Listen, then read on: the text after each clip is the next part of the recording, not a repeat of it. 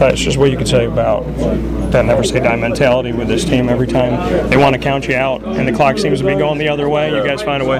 I mean, uh, we, we never count ourselves out of the game. You know, people might count us out any every time we play, but uh, if we're on the and there's time left, we know we can get a win. So uh, we keep on fighting, and that got us win tonight. Moving the ball around and, and moving around in general on offense. Oshae said in the second half that they were moving around, trying to make some cuts and do some different things. He said, you know, I put it on myself 100% that we need to move more for 40 minutes. Just what you can say about that. On the offensive end or the Yeah, offensive end. Um, I mean, uh, they made it tough for us to just go one on one and drive to the basket. Every time we got there, there were shot blockers, people taking charge and stuff like that. So we were just trying to move it around a little bit to get openings. Oshae had some big shots, big threes, big step back.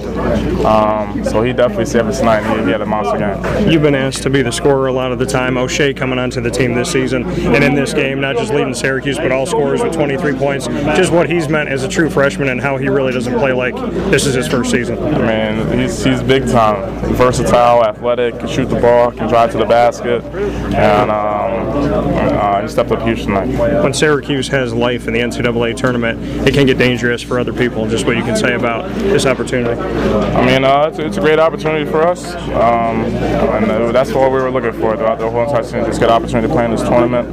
I think we're gonna we rely on our defense a lot, and I think uh, not many people are used to this type of two-three zone. We're long, athletic, versatile, uh, so we're, we're gonna give a lot of teams some problems. And lastly, for me, just about the leadership for you, just what you can say you've done this season, even as a sophomore, to be a leader of this team, a leader of the locker room, and, and help the team move forward when there are those adversity style moments. I mean, it's, it's an honor uh, for this university and stuff like that. Um, it's a historic university, and just to be a leader of this team this year, it's an honor for me. And uh, but these guys do an amazing job. They play with so much heart to keep on battling every single game, and and, uh, that, and that, that's why we're here right now. First NCAA tournament win for you, just coming off of that. Uh, it's, it's a good feeling, uh, but you can't get too high. You got to be ready for TCU coming up, and uh, we'll definitely be ready for them.